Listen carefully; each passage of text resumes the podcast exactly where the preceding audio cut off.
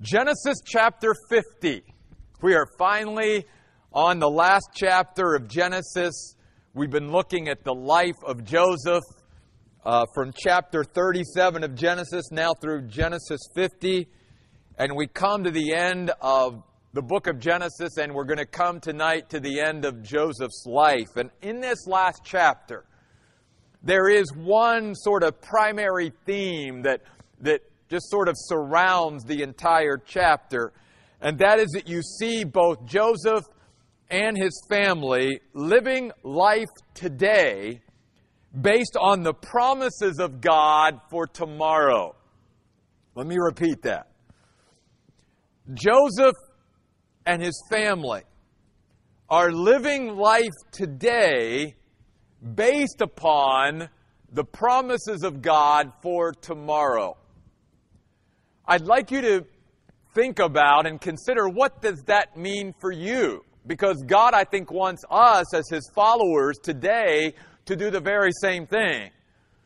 He wants us to live today based upon what God has promised us for tomorrow. In a sense, we are living always in light of the future and what God says is going to come. We are we are sort of between two worlds. Yes, we're living in this world, but we're also to be living for the world to come. And we see that certainly here in Genesis chapter 50. In Genesis chapter 52, you just see so many qualities of Joseph that come out. And the first one is really in verse 1, where we see that Joseph was a man of sensitivity. Notice it says that Joseph then hugged his father's face and he wept over him and kissed him. And this is based on the fact that at the end of chapter 49, Jacob breathed his last breath and went to his people. And we talked about that last week, that that was an expression back then uh, of people describing death. They would say, I'm going to my people. And there's a couple things in that phrase. First of all, that is reminding us that death is not the end of our existence. It is simply the continuation of our existence in another place. And also, it brings up the very important and comforting point about a great reunion that's coming. That there are people that we know who have died because of their faith in Jesus who have gone on ahead of us, that one day we will be gathered together again to see them. That is a great hope that you and I have through Christ and through His resurrection and through the promised resurrection that He gives to us. We're going to one day go to our people and be reunited. And Paul talks about that even in 1 Thessalonians chapter 4. So after Jacob died, the Bible says Joseph hugged his father's face, wept over him, and kissed him. Joseph was setting a heart example for his entire family. And yet, let's remember something here. Here's a man that we know through our study has been through so much, so much pain, so much adversity in his life.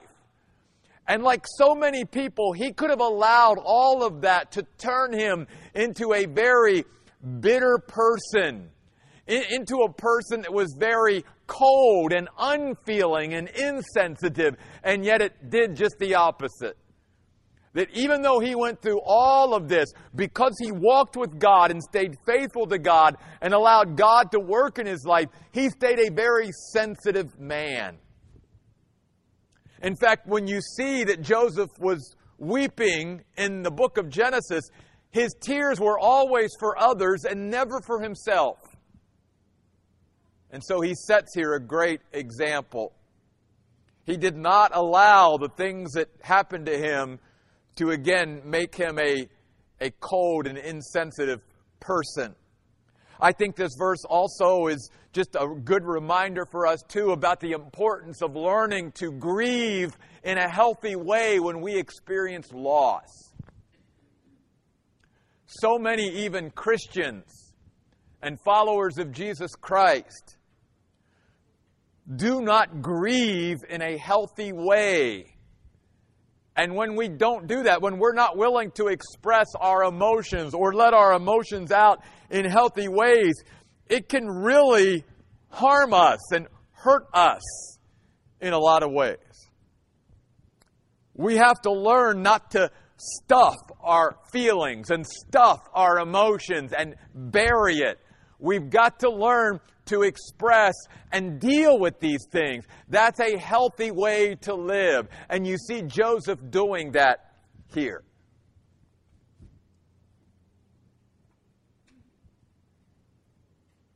Probably many of you, like myself, not just with my own family members, but as a pastor, I've been at the bedside of many people through the years when they died.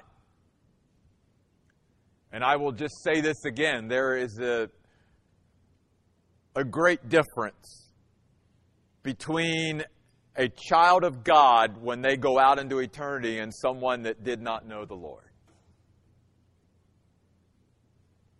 You and I need to make sure that we have faith in Christ and that we know where we're going to go when we die. We've got to make that kind of preparation right here and now. And so Joseph was a man of sensitivity. Notice also, though, again, Joseph's faith and vision. For the Bible then says in verse 2 of chapter 50 that Joseph instructed the physicians in his service to embalm his father. Now, notice, he didn't instruct the priests of Egypt because the Egyptians embalmed their dead for religious reasons, for, for what they believed, if you will, theologically. But Joseph here did not instruct the priest because he wasn't embalming his father based upon Egyptian religion. He was embalming his father for very pragmatic reasons. He had a long trip back to Canaan to bury his father, and he needed to make sure that his father's body would be preserved for that long trip back and the many days of mourning that was going to take place. And Joseph, obviously being a leader in Egypt now for 70 or 80 years, knew, obviously, that if anybody knew how to embalm a body and keep a, a body preserved, it was the Egyptians. They've been known down through history for that. Now, we're going to see tonight that because of how they respected Joseph, and because of, in a sense, the testimony that Joseph had in Egypt, Jacob, even his father, got the royal treatment when it came to embalming. I mean, there was quite a difference in Egyptian society between someone that was wealthy or had standing and how they embalmed them and how they embalmed someone that was very poor. You wanted to embalm someone that was very poor in Egypt, you would just let them, their body out there in the sun and let it just dry up. Sometimes they would just fill a body with salt. But to people of of greater degree and greater wealth, they would go through a very elaborate process of removing all the organs and all of that in order to preserve the body, and that's exactly what they were going to do with Jacob. So the physicians embalmed Israel. They took 40 days, for that is the full time needed for embalming. And then the Egyptians mourned for him 70 days. Again, this reminds us of the respect that the Egyptians had for Joseph. Think about it. This, this young man that came from Canaan and was sold into slavery in Egypt and became Potiphar's household manager and then got falsely accused by Potiphar's wife and thrown into prison and then was lifted out of the prison when Pharaoh had the dream, and, and he, he rises to this great position of power and prominence and prestige in Egypt. And this young man gained so much respect from the Egyptians that when his father died, they mourned for his father for 70 days. It, it, it reminds again about the impact and the influence that one person can have even upon those that don't believe in God when we live for God the way we should. They might not agree with what we believe, but there will be a healthy respect for who we are. And that certainly was Joseph. When the days of mourning had passed, verse 4, Joseph said to Pharaoh's royal court, If I have found favor in your sight, please say to Pharaoh, My father made me swear an oath. He said, I'm about to die. Bury me in my tomb that I dug for myself there in the land of Canaan. Notice, they, they were living in Egypt, but they never looked at Egypt as their home. Why? Because they were living today based upon the promises of God for tomorrow. The Israelites' true home was in Canaan, and that's why they made the preparations they did. That's why Joseph did the things that he did. That's why he had his father embalmed. That's why he was going to travel back if he was given permission by Pharaoh to bury his father back there, because it was all about God's promises for tomorrow, but they lived that way today. They were sure that God's promises would one day come to pass. We need to live that way. Yes, many of the promises that God gives us has not come to fulfillment yet, either for us personally or for us corporately as, as His people. But we are to be living today and making choices and decisions based on the promises that God has given us for tomorrow. And that's what Joseph did. He says, Now let me go and bury my father, and then I will return. So Pharaoh said, Go and bury your father just as he made you swear to do. And now, what you see, beginning in verse 7, is really a grand state funeral conducted with national pomp and ceremony.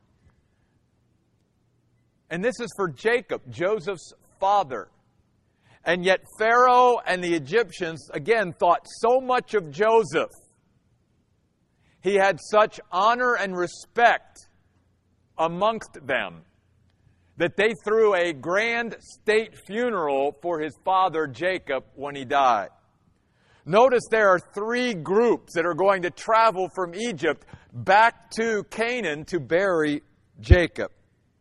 The first is in verse 7 So Joseph went up to bury his father, and all of Pharaoh's officials went with him the senior courtiers of his household, and all the senior officials of the land of Egypt.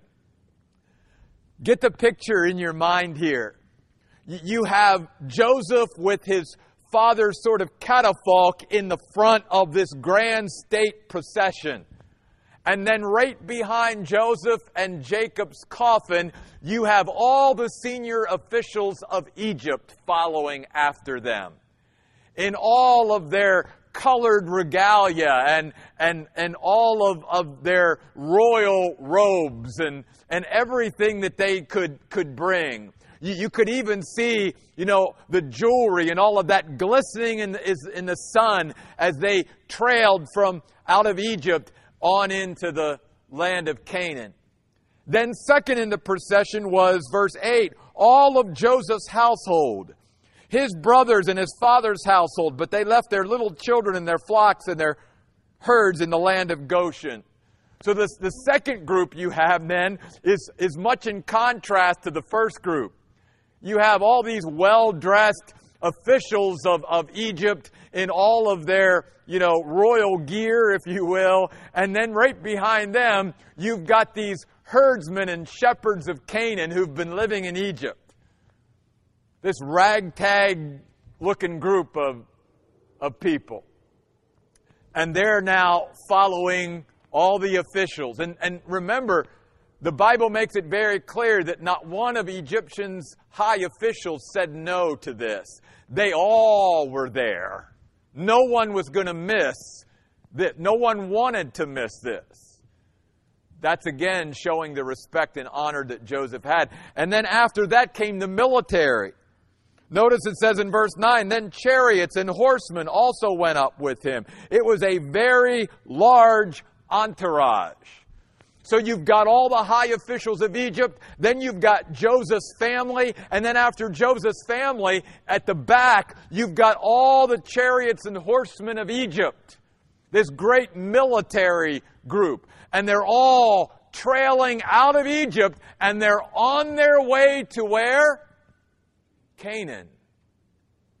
Think about what's happening here. This is a dress rehearsal for what's going to happen some 400 years later when Moses and even many of the Egyptians leave Egypt when Pharaoh finally gives in and lets God's people go, and they make this very same trek out of Egypt to the promised land.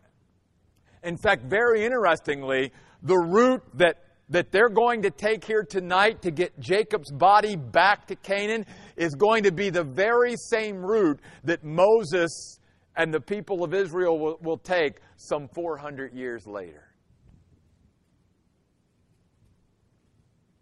When they came to the threshing floor of Atad, verse 10, on the other side of the Jordan, they mourned there with very great and bitter sorrow. There Joseph observed a seven day period of mourning for his father. And notice when the Canaanites who lived in the land saw them mourning at the threshing floor of Atad, they said, This is a very sad occasion for the Egyptians. Notice that the people of Canaan considered Joseph even and his household and his family Egyptians. That is why its name was called Abel Mizraim, which is beyond the Jordan, which means the mourning of Egypt. So the sons of Jacob did for him just as he had instructed them. Why did Jacob instruct them to take his body back to Canaan?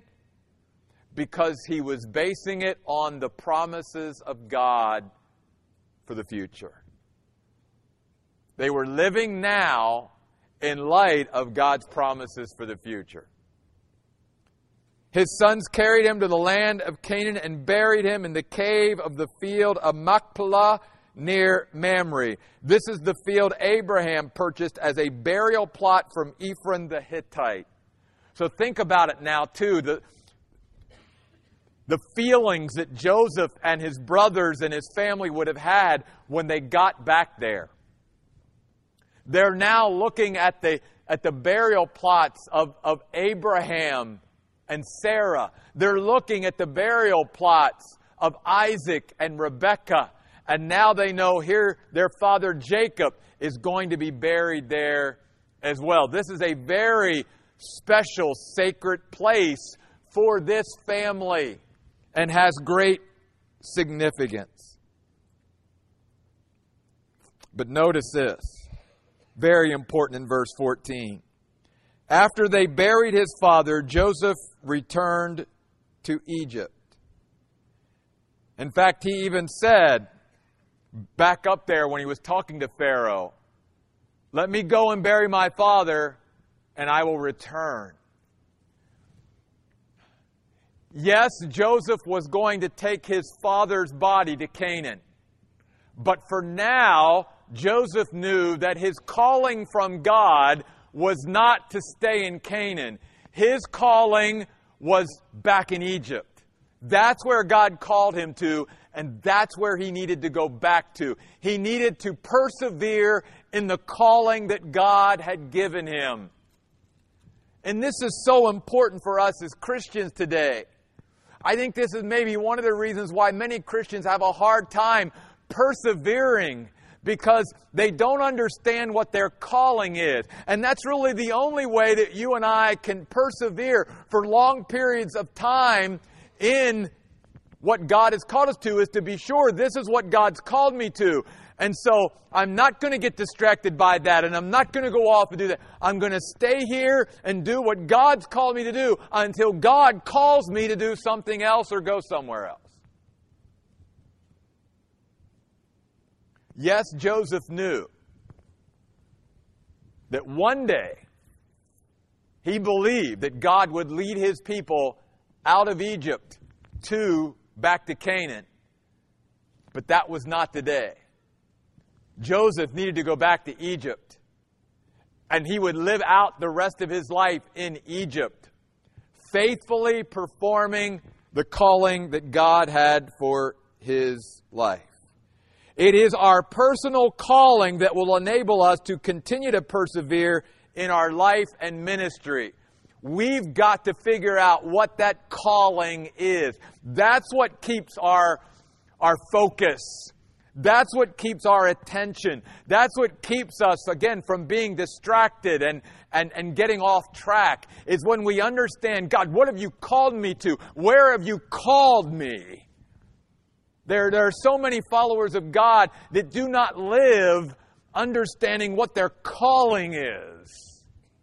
And yet, I believe that every child of God has a calling upon their life. I don't believe that a calling of God is just for pastors and and, and worship leaders and, and missionaries and, and all of that. I think every Christian, every true follower of Jesus Christ has a calling upon our lives. Joseph knew what his calling was, and he knew that it was back in Egypt, serving under Pharaoh.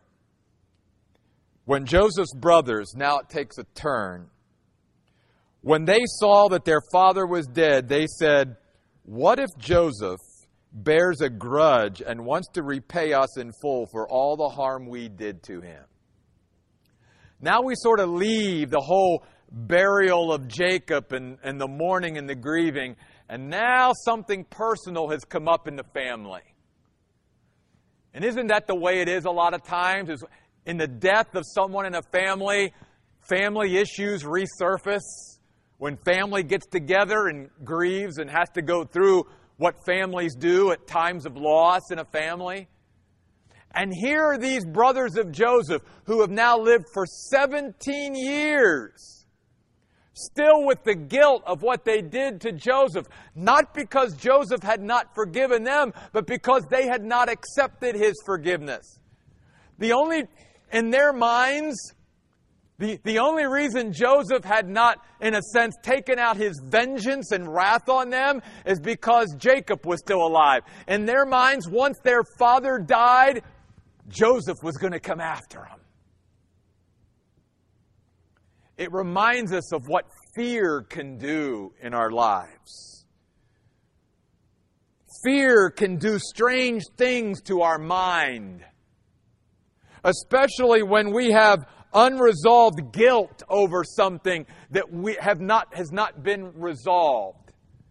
And it's not because Joseph, for 17 years, has done anything to make his brothers think that he didn't forgive them. That was on them. It wasn't on Joseph, it was on them. Fear often causes us to take matters into our own hands. Notice they sent word, verse 16, to Joseph saying, Your father gave these instructions before he died. No, he didn't. Notice now they're resorting to lying. How sad. And yet, what a great lesson for us. You and I have to get to a place in our life where if we've done something, if we've, if we've hurt someone, if we've offended, If we've sinned against God, we've got to learn to accept God's forgiveness. We, by faith, have got to learn to receive forgiveness from God and from others. If we don't, just like unhealthy grieving, it can be a cloud, just like with Joseph's brothers, that hangs over our head. We end up having this guilt that just sort of hangs in there with us and doesn't allow us to truly enjoy what life could be. You see. God doesn't want us to live that way. And yet, for all these years, these brothers just had that guilt hanging there. Hopefully, tonight, if there's someone here that still has guilt about something in your past, you will learn tonight how devastating that is by being reminded of what is happening here with Joseph's brothers. and realizing that that's not the way God wants His people to live. He doesn't want us to live with the guilt of the things we've done in the past. He wants us to learn to receive His forgiveness and move on and let it go. God came to set us free. And Jesus said, If the Son sets you free, you will be free indeed. My friends, God wants you and I to be free tonight. He doesn't want us to be burdened and strapped with guilt, just like Joseph's brothers. Now, I will say this.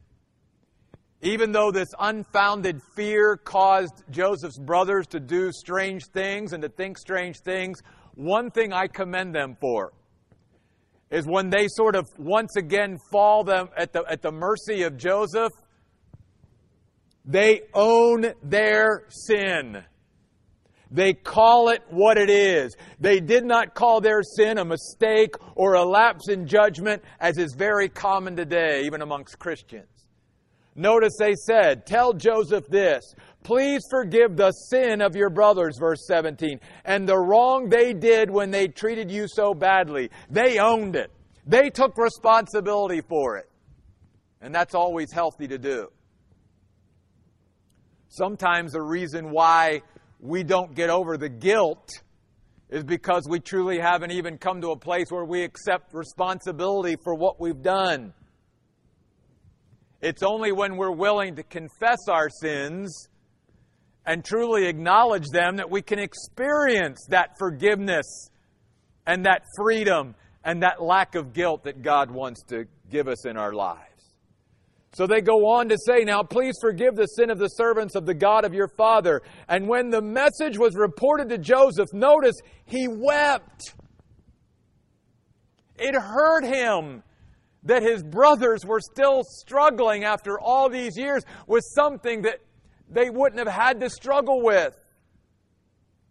Hearts like Joseph's brothers are slow to recognize grace, just like many today. They, they, it's hard for, for them to, to believe that, that God or anyone would just forgive. I've got to, I've got to do something. I, I've got to pay some kind of a penance. I, I, I've got to, I've got to, you know, pay a penalty. And not that there aren't consequences even for forgiven sin. There, there can be. But there's also the concept that we are forgiven. We are forgiven by His grace. It's not something that we earn. It's not something that we do enough and we merit. God, the Bible says, freely forgives us in Jesus Christ. Can I say amen to that? And I'm sure if Joseph was weeping, how it must even grieve the heart of God when he sees even his own children, whom he has forgiven, whom he has cast the sins into the depths of the sea and buried them, who still carry around unnecessary guilt because they've never by faith received the forgiveness that God offers. That's exactly what hurt Joseph. He was hurting for his brothers. Again, we see his sensitivity. And this is a man that was so hurt by his brothers that, that if it wouldn't have been for God and God's working in his life, he would have probably taken pleasure in how his brothers were still hurting over this. But Joseph took no pleasure in this. He wanted his brothers to experience true forgiveness for what they had done. So then his brothers, verse 18, also came and threw themselves down before him, and they said, Here we are, we are your slaves. But notice Joseph's again response he told his brothers, Don't be afraid. and he gives them three reasons why they don't need to be afraid of him. First of all, he says, I am not about to put myself in the place of God in your life. God is the ultimate judge. He's your judge. I am humbling myself under God's authority. I am not going to put myself in the place of God in your life. What an important thing Joseph said. Because many times, as human beings, we can tend to put ourselves in the place of God in other people's lives. And we shouldn't do that. We should let God and only God have that place and that authority. And then, second, because Joseph was willing to let God have and not take God's place, Joseph also then allowed God to have prominent place in his own life, even dealing with the circumstances of his life. And he trusted that God would work through the circumstances of his life to bring out his own ends to his own glory. Which is why he tells his brothers, As for you, verse 20, you meant to harm me. Yes, you planned to injure me and hurt me, but God, God had the last word. And here's where you see Joseph's faith. Here's where you see his trust in God that he's had his whole life. That in spite of what others did to him, he did not give them a power over him. He said, God will have the last word and God will define my life because God is the ruler of all. And God, even though you plan to hurt me, God will plan to bring something good out of this. And God did. God used all the adversity and affliction and pain that Joseph went through to prepare him and to make him the man that he would be, to raise him up to be second only to Pharaoh in Egypt, and to eventually preserve Egypt and to preserve his own family alive through the great famine. In fact, I think that's one of the reasons why the Egyptians so honored and respected Joseph is they looked at Joseph as a savior. They looked at Joseph as a deliverer. In their minds, many of the Egyptians probably thought, we would have died without Joseph. If Joseph wouldn't have come along and given us his wisdom and understanding of Pharaoh's dream and what was about to happen, we wouldn't be here. We owe our very lives and existence to Joseph. And that's why he carried such high respect and honor in Egypt. That's why when his father died, there was a grand state funeral. That's why all the officials of Pharaoh went and the military went they were giving Jacob a funeral like they would have given a Pharaoh in Egypt. It was because of the character of this man. And then he says, God was going to use this to preserve the lives of many people, as you can see this day. So now, verse 21, don't be afraid. And the third thing he basically tells them is, I'm going to take care of you. And in a sense, that's what he's been doing, but basically saying, I can't say any more to you. I'm just going to keep doing what I've been doing, and I'm just going to keep being who I'm going to be. And I'm hoping one day that you will truly understand that I've forgiven you. And you don't have to be afraid of me and what I'm going to do. Because obviously they knew that in Egypt, Joseph could have done anything to his brothers. He had that kind of power. But Joseph never used his position and power to, to enact vengeance upon his brothers who hurt him. He said, I will provide for you and your little children. And then he consoled them and spoke kindly to them. What an example for us. In so many areas here at the end of Genesis, we see that Joseph is being set up for us as an example in so many areas. And then we read in verse 22 and 23 the blessing that God gave to Joseph because of his faithfulness. Joseph lived in Egypt along with his father's family, and Joseph lived 110 years. Joseph saw the descendants of Ephraim to the third generation. He also saw the children of Machir, the son of Manasseh, and they were given special inheritance rights by Joseph. Joseph was blessed to see his grandchildren and great grandchildren and great great grandchildren and on. And can I say that really is a blessing? Even in my life, you don't really understand the blessing of being a grandparent until you are one. Just like you really don't understand the blessing of being a parent until you are one. And Joseph was blessed by God, being able to see his grandchildren and great grandchildren grow up and all of that in the land of Egypt. But then we read at the end of the chapter But then Joseph said to his brothers, I am about to die. But here again, Joseph is living now and making choices and decisions now based on the promises of God for tomorrow. Because notice what Joseph now makes his brothers promise.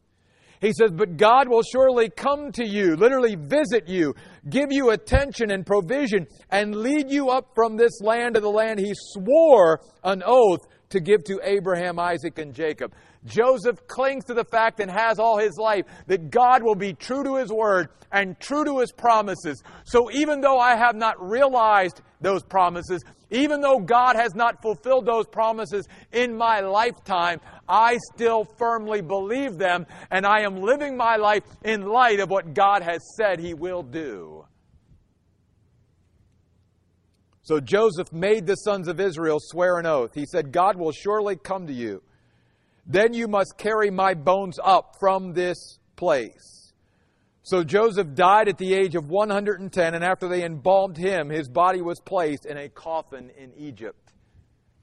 And for over 400 years, Joseph's embalmed body in Egypt was a testimony to the reality of Joseph's God. It was a testimony to the reliability and dependability of the Word of God because it sat there embalmed, ready to be taken back to Canaan. Because Egypt was not Joseph's ultimate home, his home was Canaan. It's like for us. The Bible says this world is not our home. Our citizenship is in heaven. Paul says in Philippians 3:20, through whom we wait for a savior to come, the Lord Jesus Christ, to transform our lowly, fragile, frail bodies in a likeness of his glorious body That's why Paul says, therefore, we need to set our affection on things above and not things on the earth. That's why Jesus said, lay up treasure for yourselves in heaven, not on the earth. Because God always wants us to live as His people, not for today, but to live today in light of the promises God has made for what is to be. That's how you and I most effectively live today. Is living in light of tomorrow. One other point. Our death can be a powerful witness of our faith. You see that here with both Jacob and Joseph in how they died, in the instructions that they gave to their family as they faced death. It was all about their belief in the promises of God, in their faith in God, in the fact that death was not the end. As Paul says in 2 Corinthians, to be absent from the body is to be present with the Lord. And so everything about their death and the events surrounding their death and the way they died and all of that was a testimony of their faith in the Word and promises of God. And it is an encouragement to us to live in such a way that people can view our lives like they did Joseph's life and say, He's not living for this world. He's living for the world to come. He's not putting all of his effort and energy and, and everything into this life. He's, he's investing in eternity because he truly believes in the promises that God has made for tomorrow. God wants us to live that way. He wants us to live in such a way and die in such a way that our life and our death can be a testimony of our faith. This is the life of Joseph. May his life continue to inspire us in the days ahead. As we think one day about going to our people, realize the cool thing here is that this man that we have studied over the last 13 weeks on Wednesday night is somebody that you and I will be able to meet and talk to one day. You and I will actually be able to go up to this Joseph and say, hey, we did a Bible study on you. I learned about you on Wednesday night at a church called the Oasis. It's nice to finally meet you. And the cool thing about heaven is that Joseph will be just as glad to meet with us and talk with us about our life and our relationship with God as we are with him. And the great thing about heaven, too, is in its timelessness. We won't have watches and places that we have to say, well, Joseph, I'm sorry. I, I got to be somewhere in five minutes. I, I, can, I only got five minutes to talk to you. If, if you want to sit down with Joseph and talk for a while, I think that would be okay. One day we're going to meet that man, and we're going to meet him in glory. Joseph knew where he was going. Hope you do too. Let's pray. Father, we thank you for your promises, for your sure and reliable and dependable word. And we pray, God, that we would be such a people of faith that we would live today always in light of the promises you've made about tomorrow. This is what we see reflected here in the last chapter of Genesis. God, I pray that we would apply that to our lives as well. Help us not to live as if this life is all there is.